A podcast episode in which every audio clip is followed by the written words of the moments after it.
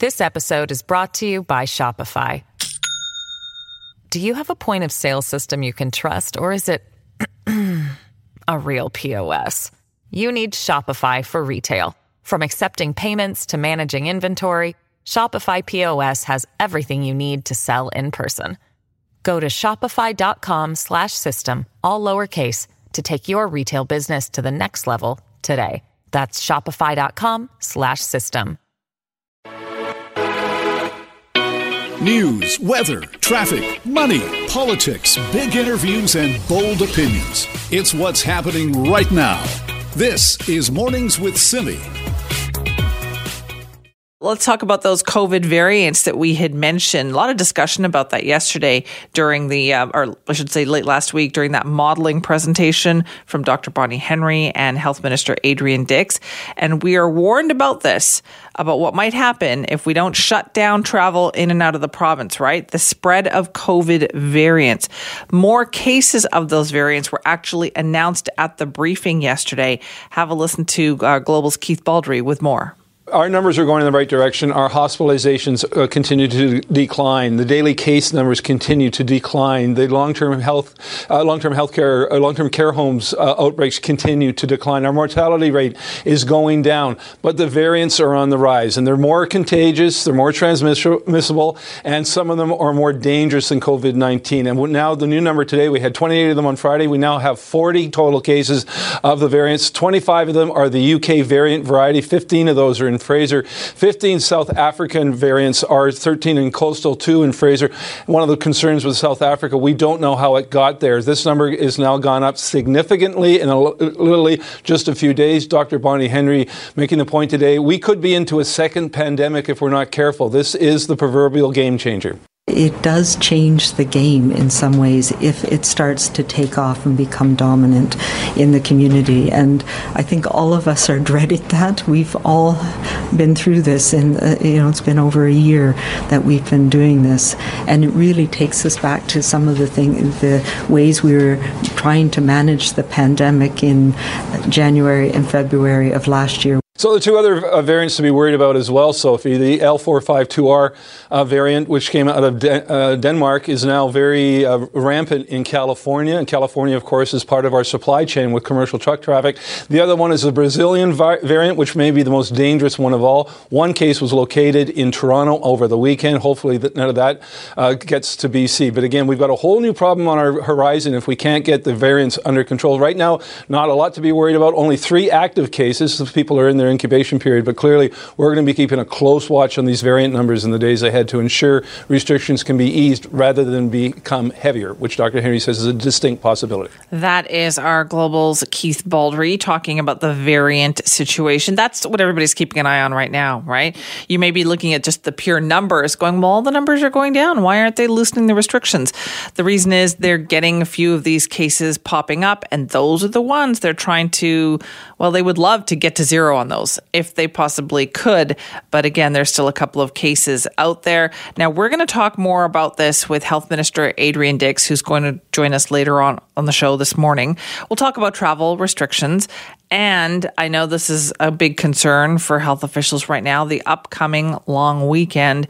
Uh, this is normally, I mean, this, this whole holiday, which was created by former Premier Christy Clark, was what the ways to which to kind of boost the ski industry here in BC too, right? The idea was that people would go skiing, take a three day weekend in February and go do that. It's called Family Day. So, you know, go spend some time with your family, take a little mini break. They don't want you to do that this year. Uh, among all the other things we've been asked to do over the last year, uh, no family day holiday is another thing they would like us to do. Uh, and for ski resorts, that's going to be tough. This was generally a day that they kind of counted on. However, you've probably been seeing some of the pictures that I have too. There's no shortage of people skiing right now. The problem is the après ski and what's going on after. Whistler's had a huge problem with this. We know Big White had a problem with this too. Theirs was a lot of, you know, people just partying, having a good time after going skiing for the day. So how are they going to tackle this for family day when we know what the concerns are? This is Mornings with Simi. Having a serious case of deja vu listening to the news out of the United States this morning.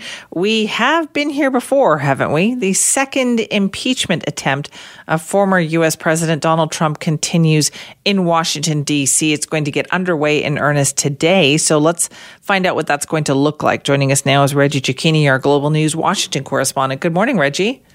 Good morning. So he's gone from Washington, but not gone from the like topic of news. Yeah, look, Donald Trump still plays a big part in American politics, even though he's been gone for several weeks now. Uh, and at the end of the day, his party is going to uh, try to continue to keep him elevated to the stature that he was before he left office and not have any kind of political ramifications or political impact uh, for what Democrats accuse him of, which is incitement of insurrection.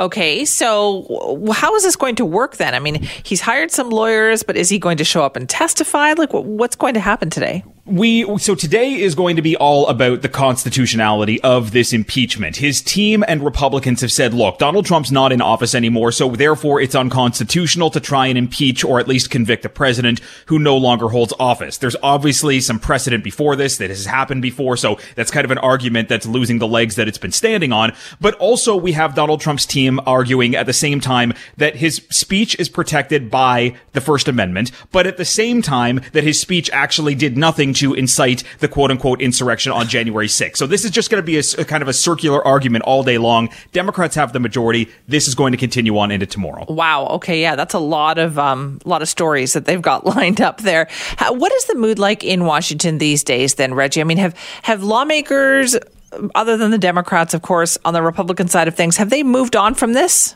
Some of them have, uh, but look, during the last time this was on the floor as to whether or not this was actually going to move into a trial, five Republicans did join Democrats and say Donald Trump needs to be held accountable, or at least the evidence needs to be allowed to be introduced. So there is a fracture in the Republican Party, uh, and it's it's kind of interesting to watch this to see whether or not Republicans are trying to hide behind the Constitution as a way to absolve themselves from actually having to go on the record to hold Donald Trump accountable for what happened on January 6th, or whether they still just think Donald Donald Trump controls the strings of this party, uh, and they want to see him continue on because if he's there, he can't get in their way, and he may not stop their political future. So there's a lot kind of of, of um, you know self finding inside of the Republican Party right now, and we'll see what happens to this party as the days of this impeachment go forward. So is he still kind of pulling the strings of the party? How involved is he? Well, I mean, look, last week he held a phone call with Marjorie Taylor Greene, the self-described, you know, former slash current QAnon supporter uh, that is a representative for Georgia. He gave her full endorsement. Uh, Kevin McCarthy, a minority leader, went down to Mar-a-Lago to kind of talk to him and, and say the Republican Party still stands behind him. So there is still political fear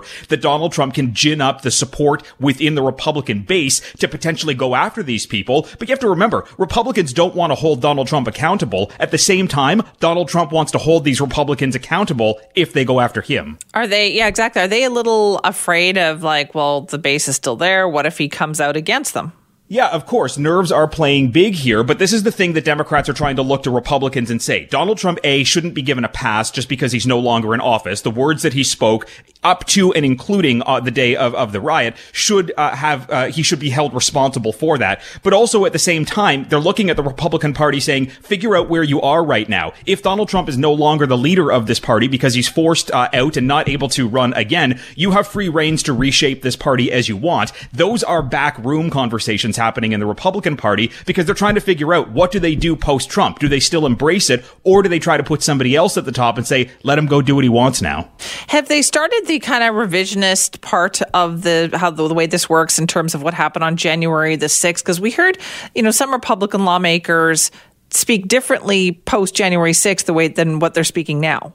Yeah, I mean, look, uh, uh, when Donald Trump was still in power, it was trying to dance around the topic. Now that he's not in office anymore, they're trying to say, look, let's leave, you know, let's leave things in the past that were in the past. Let's try to move forward. Uh, and again, it, you know, it's questionable as to why Republicans are trying to change their tune right now, whether they want to believe Donald Trump was responsible, whether they don't want to believe Donald Trump was responsible. At the end of the day, they're only going to be able to hide behind the Constitution so long because Democrats, while they may not call witnesses, this trial is going to show video evidence, and it is going to be the evidence that many many of these lawmakers were witness to on the day of that riot. But at the also uh, at the end of the day, they're also going to be witness to the words that Donald Trump spoke after the election that conti- that continue to gin up that anger of you know this election was rife with fraud, this election was stolen. So they're the Democrats are really trying to paint a picture to say you can't keep changing your stories. Here's how things went. Uh, here's how things went down.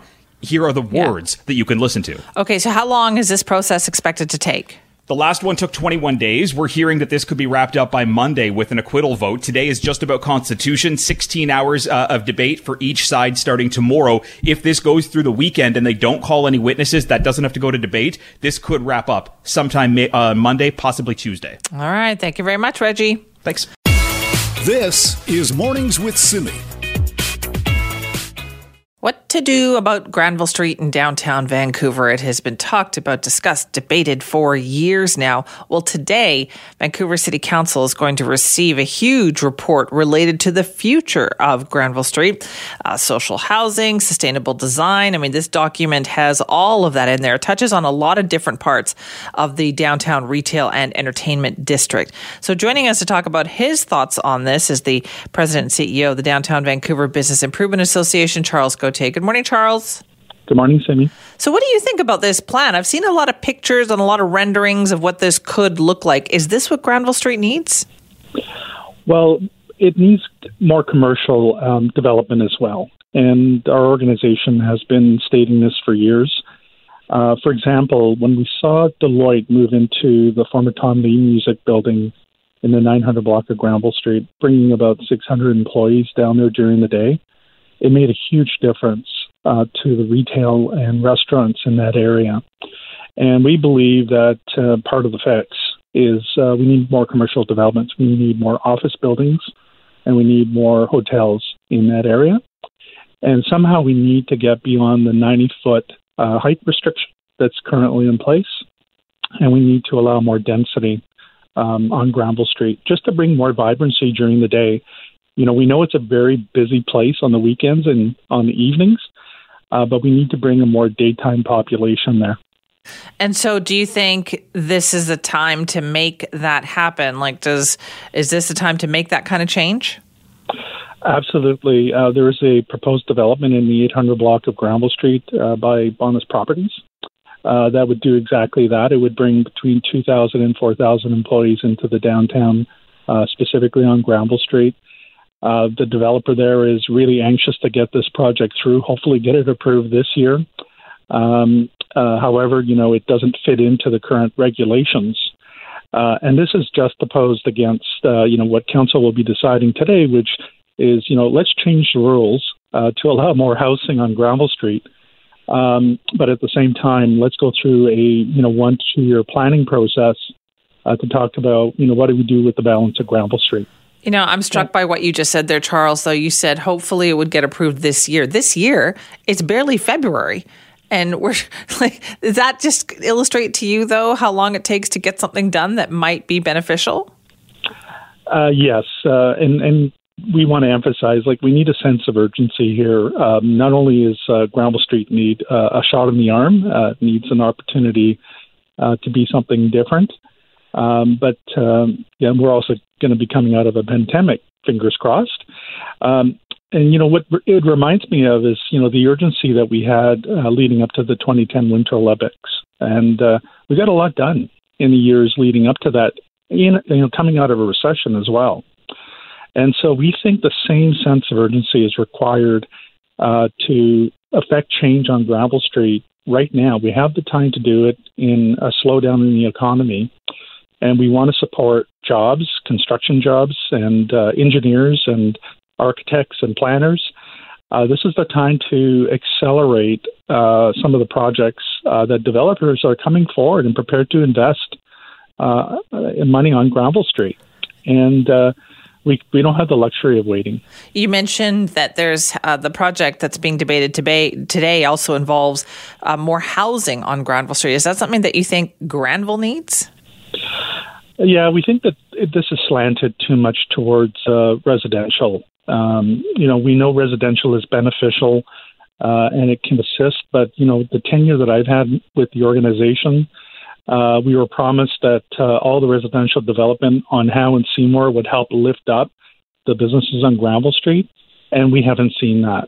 Uh, so we don't think housing is a solution entirely for this particular uh, street. We think it needs to be a mix. We have a lot of businesses there uh, that need support, um, the retail and the restaurants. And uh, again, as I cited earlier on in the interview, uh, the 900 block of Granville Street with the introduction of 600 employees there uh, last year yeah. made a huge difference for all the businesses.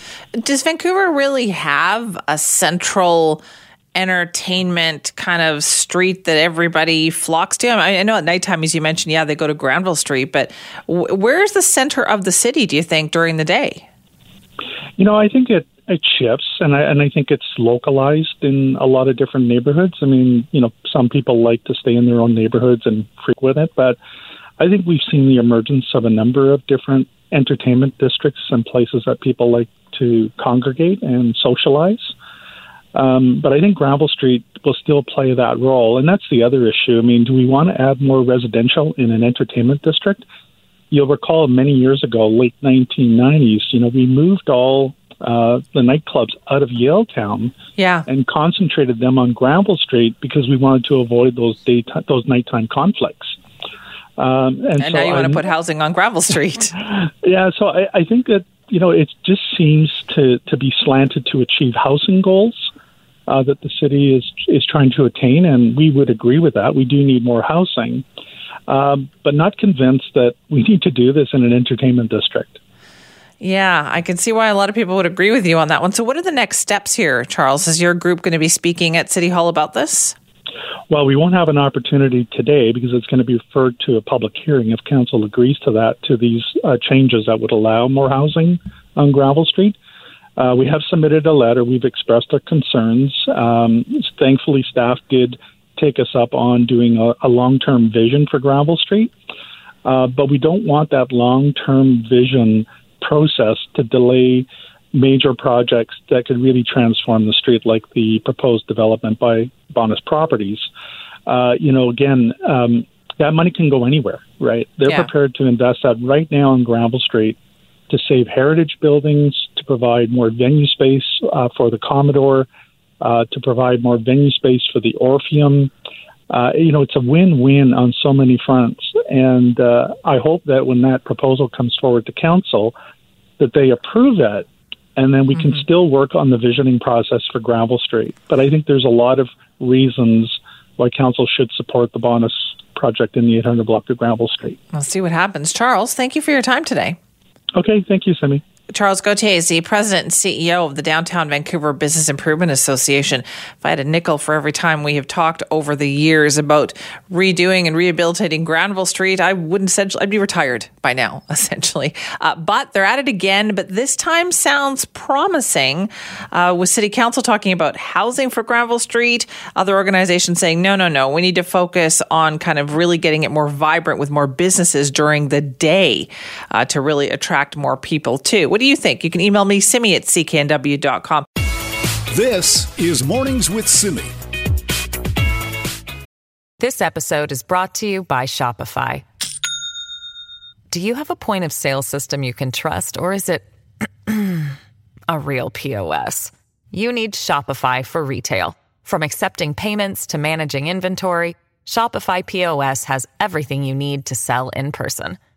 Go to shopify.com slash system, all lowercase, to take your retail business to the next level today. That's shopify.com slash system. Nothing much has changed in BC. We are still under the same health restrictions, right, that were introduced late last year as the second wave of the pandemic really took hold. But now, as we're getting into concern of these new variants that are out there, some provinces are actually changing things. For instance, in Ontario, they're going to be loosening some of their restrictions in some regions this week. Let's talk to Global News Queen's Park Bureau Chief Travis Dhanraj about that this morning. Good morning, Travis. Morning, Simi. So, what kind of restriction loosening are we talking about here? Well, listen, this isn't going to be swinging all of the doors open for businesses right across the province immediately. This is going to be a, a slow, phased approach. It's going to be a regional approach like we saw here in Ontario back in the fall.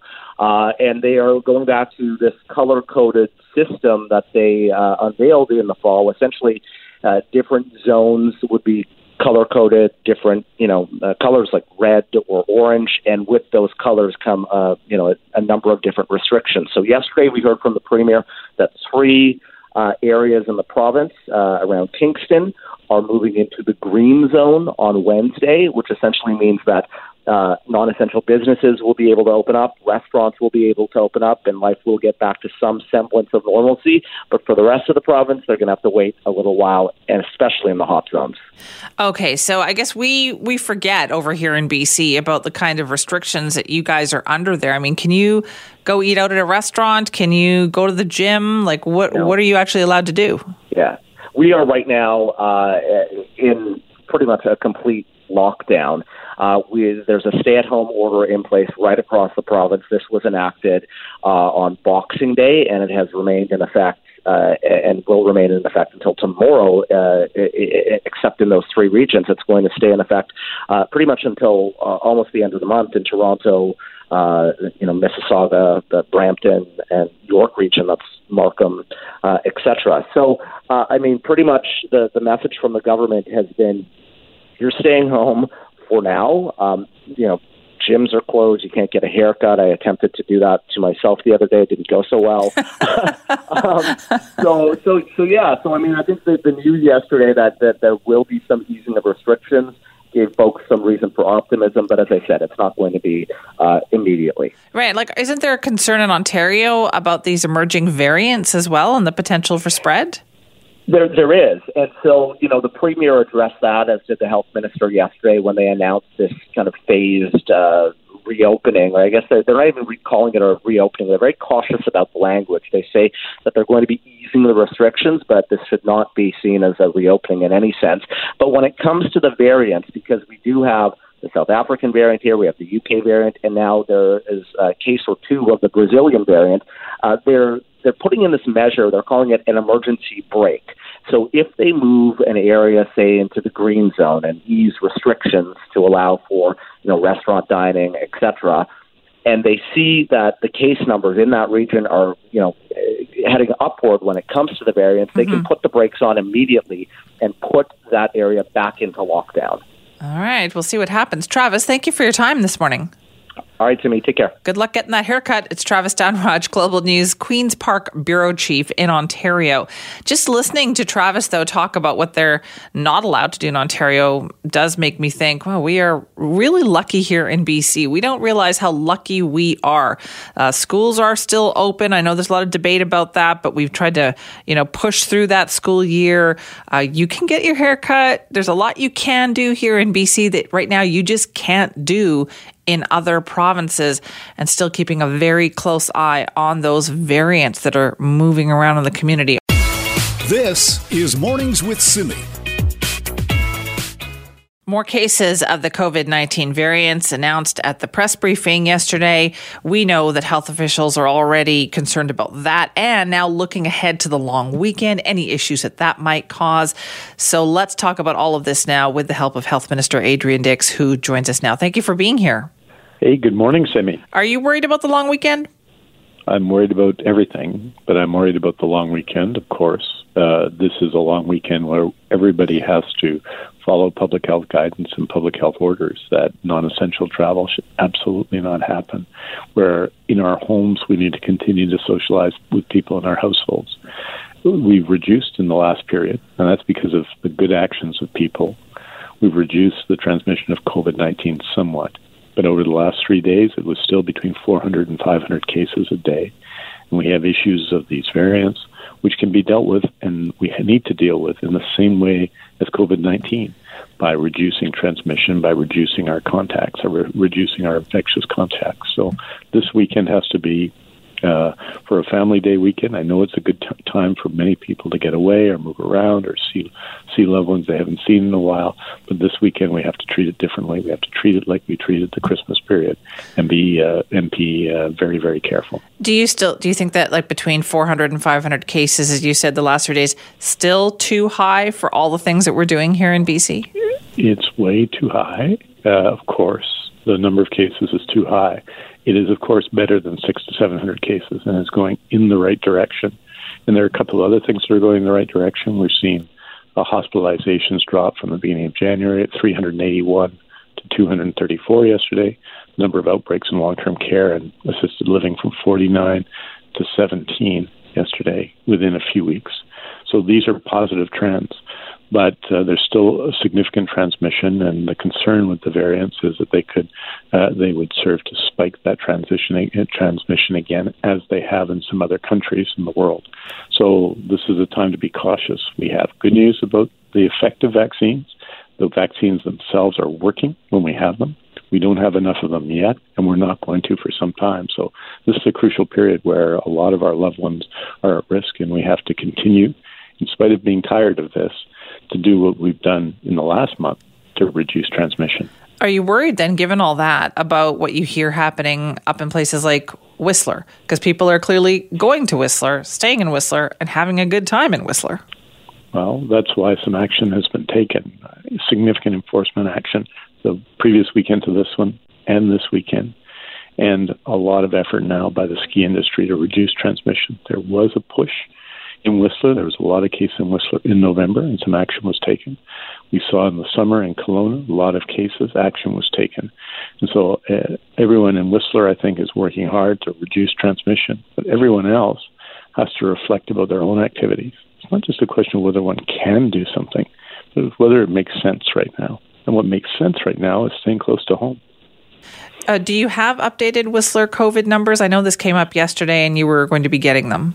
Yeah, and I'm going to, I think, be uh, providing them. They're going to get them for me this morning, and I'm going to be putting them out so that everyone can can see what's happened in the last number of days. Yes. Okay. So, but, but suffice suffice to say, it's not just Whistler. I just want to add this, Simony, because you know the, that Whistler signifies different things to different people. It's Fernie, right, where which is a ski area, where some of the activity after skiing has led to the same thing. It's Big White, where we've been seeing that for a month or so. So the, these occasions, and it's not the skiing. People don't get sick while skiing. They get sick after the skiing when they come together to party. Now, we've heard that Alberta, next door, is going to be loosening some of their restrictions over the next couple of weeks. Does that worry you, given that some of this is travel from other provinces? Well, uh, the the actions of other provinces do have an impact on us. There's no question about that. And here in BC, we look at those numbers, the numbers that we saw yesterday, which were roughly 400 cases a day, 234 people in hospital, 13 people, alas, passed away on the weekend, and we say that we have to continue our path. Now, some provinces like Ontario, which are loosening restrictions, and that affects us too. A lot of people travel here from Ontario, right? They're loosening restrictions to where we are now in many cases. In Alberta, there's a lessening of restrictions, and we're going to have to see. But again, our message to people uh, from Alberta and from BC uh, that non-essential travel is not a good idea right now. And so, if people are traveling from BC to Alberta or from Alberta to BC, unless it's for essential reasons, for work reasons, and so on, uh, they shouldn't be traveling right now. Will there be more enforcement this weekend? I think uh, we uh, we have an effort at enforcement particularly targeted at areas of higher risk. So you're going to see that in uh, in what you call vacation sites or winter vacation places, such as Whistler. Absolutely, but I think what we really need this weekend, and we saw, I think, a good indication of this on Super Bowl weekend. I want to credit the bar and restaurant industry, which understood what was at stake and made a series of, I think, good decisions on the whole. And the result was a better weekend. There's a lot of concern about Super Bowl. Now we're on to Family Day. There's a lot of concern about that, and we really have to, all of us, be part of this and say that right now there's considerable risk. There's hope on the horizon. Let's not make a mistake now that could affect our loved ones. Hope on the horizon being vaccines, but what have you been told about vaccine delivery? Is that picture going to get better soon? Uh, I think so. And I think in a month, we're going to be talking about the many hundreds of thousands of doses of vaccine that are with us and are we delivering them? And there'll be lots of questions about that in a month. Right now, though, in the last couple of weeks, there's been very little vaccine. We've been focused on acute care and vulnerability. So it's the people the most vulnerable of getting the vaccine. And some of it is trickled in. We hear there's better news on the horizon, but until we have the vaccine in our hands, you know, we just have to prepare for whatever amount comes. But our expectation is we're going to have a large amount very soon, and that means we're going to be able to start to, to vaccinate in the general population, starting with people over 80, and that's going to happen, we believe, in March. Our, our, testing right now is that focused on you know finding these variants? Is our contact tracing focusing on that?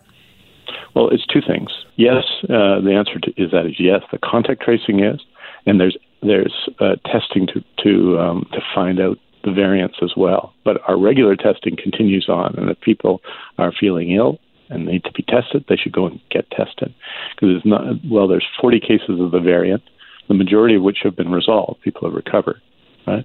That um, there's still uh, hundreds of cases a day of COVID 19, and people need to get tested and then to, and to self isolate if they're feeling sick, and never, never, never go to work sick. So, what should we be at then? You're saying we're still a little too high. I think a lot of people feel that that numbers aren't really coming down much anymore. What would make you more comfortable? Well, I think a continued decline in hospitalizations we saw because of the challenges in long-term care significant mortality. So we like we want to see both of those factors continue to come down so that we have fewer outbreaks uh, or down to close to zero outbreaks, which is what we're hoping for in long-term care. Less outbreaks in acute care, which reflects what's going on in the community. So we want to see that. And we want to see just much, much, many, many fewer um, cases of COVID 19. Uh, if you remember back four months ago, and I said to you when we were running at a much lower level, or five months ago, or six months ago, and I said, "Oh, we're going to have 400 cases of COVID-19." I think that would have been shocking. We've got used to these higher numbers, but we need them to continue to come down. And so I think the trend is important too. As long as we're continuing to trend down, as we have been, then that's a sign that what we're doing, all of us are doing together, is working. So that's what I'm looking for right now. Continue to trend down. And if that happens, there are some possibilities available to us, including loosening restrictions, but we're not there yet. All right. Thank you for your time this morning. Hey, anytime. Take care, Simi. This is Mornings with Simi. Right now, though, another story that we're going to be talking about today has to do with the Surrey Police Department. Not even fully up and running yet, but a member of the Surrey Police Board is resigning his post already. Former Vancouver Police Deputy Chief Bob Roll says he's moving to Vancouver Island, which means his position is going to be vacant. Joining us to talk more about this is former BC Solicitor General Kash Heed. Good morning. Good morning, Simi. Are you surprised to hear this? No. Given the conflict that's occurred with this uh, failed experiment of the transition, some of the conflict within the board, I'm not surprised at all that uh, someone of Bob Rolls' caliber has decided to leave his position. So you don't think it's just a simple matter of I'm moving and I don't want to do this anymore? No, look, we, we operate Parliament uh, through Zoom. I'm sure if uh, that was the case, we could uh, certainly run uh, Surrey Police Service Board meetings over Zoom. Uh, Bob Rolls is a highly qualified He's uh, experienced this right from the beginning, from day one. He's got board governance experience, and he's a totally dedicated individual. I've known him for 45 plus years, and I've worked with him for 32 years. He is absolutely qualified, and he gives his heart and soul to trying to make something be highly accomplished. So, then what do you think is the problem here? Like, what has gone wrong in your mind? Conflict conflict within the board. I think the lack of communication. We seem to have lack of communication uh, since the mayor has taken over. I, as you know, I was a proponent of reforming policing and looking towards this, but this has failed, and it's due to the communication. It's due to the mayor's lack of not only communicating with his council, but communicating with the constituents of Surrey on how to do this. And I wouldn't be surprised if he's not even communicating with his board members in Surrey. So this thing hasn't even gotten off the ground yet, though. Kash, how could it have gotten so sideways so quickly? Failed. It, it, it's a failed experiment. What we've learned from this, Simi, is yes, we need police reforms, but we know it cannot be done through independent transition of policing. That is clear given the fact that because of this are exorbitant. They're uh, they're increasing weekly, if not daily, based on what is going on.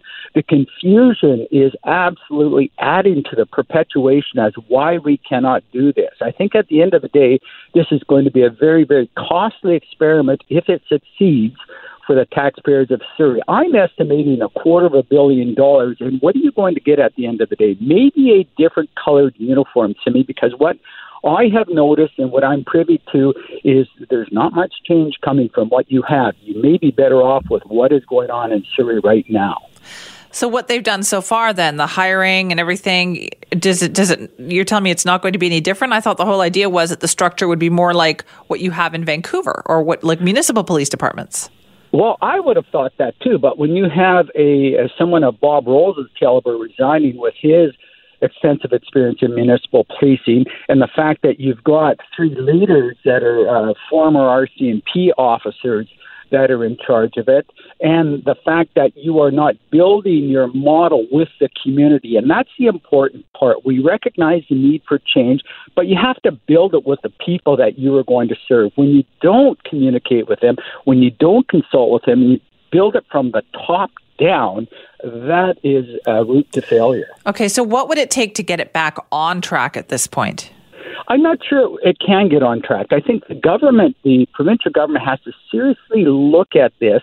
And again, I've advocated for over 20 years for a regional type approach to this. And I think talking to some of the elected member in municipal government at this point in various municipalities, it, it, we're closer to that discussion. I thought we would have been closer 20 years ago, but we're getting a little bit closer because we know with the uh, the problems in policing, not only here in Canada but elsewhere around the world, that people want the change. They want more accountability. They want more effectiveness and they want it to be done in an efficient fashion. And the only way, based on my experience and my research, is by amalgamating, by bringing the balkanized system we have in Metro Vancouver together so we can garnish not only accountability, but right. economies of scale. Well, Kash, thanks so much for your time on that this morning.